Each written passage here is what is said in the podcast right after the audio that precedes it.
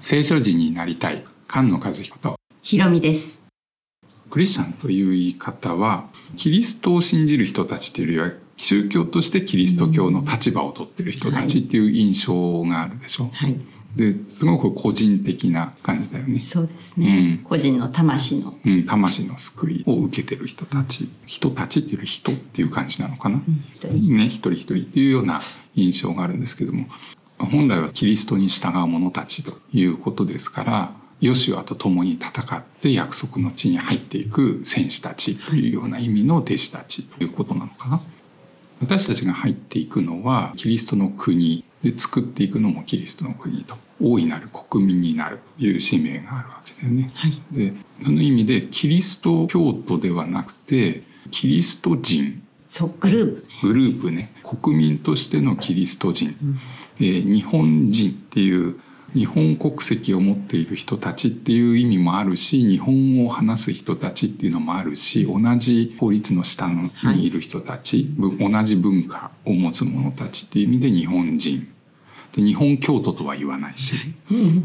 フィリピ人への手紙の中に有名な言い方で私たちの国籍は天にありますと。神の御国の国籍を持っている人たちという意味では日本国籍と同じように天国籍を持っている人たちがキリスト人ということになりますよね。で、その天の国籍を持つ天国人たちの公用語が聖書語ということになるんだと思いますね。各国に公用語がありますよね。そうですね。うん言葉ね。ね、その文化の文化と言葉がまあ、うん、分けられないものだよね。その聖書語がネイティブの人たちの集まりのようなものがキリスト人ということだと思いますので、そのあたりをはっきりとしたいなと思って聖書人という言い方をすることにしました。94年からホームスクリーンを本格的に始めましたけれども2001年に取材されて、えホームスクーリンについて説明をしなきゃいけなくてでそれまでの自分たちの立場なんかを説明するための文章を作ったんだね菅野さんちのホームスクール三国義塾っていうねそうなんです。神の国とその義を第一に求める。という名前の、えーホームスクールの名前を作った、えーんですけどその時の文章があってそこに、まあ、聖書語を中心に教えるんだそれがホームスクールのやる目的ですということが書いてあるんですけどもその最後の方に、えーこんな文章がですね、えー私たちが文化的な影響によって昔から染みついてしまった感覚を洗い流しえー聖書的な感覚を持つようになるには3代はかかるでしょう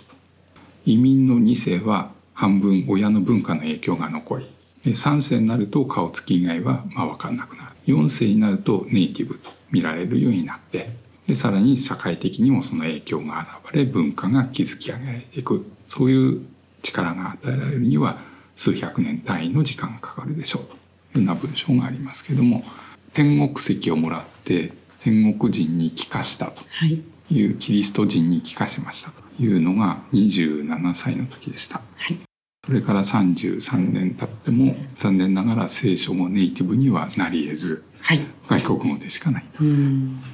えー覚えたり文法をやってみたり言葉の定義を自分たちの持っている言葉の定義を直したりとしていっても相変わらず外国語でしかないと、、はいつも翻訳したり通訳が必要だったりっていう感じだよね。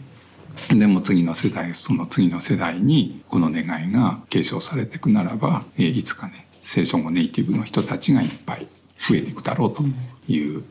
願いがございます。聖書を母国語として生きる聖書人が生まれ、増えていきますように。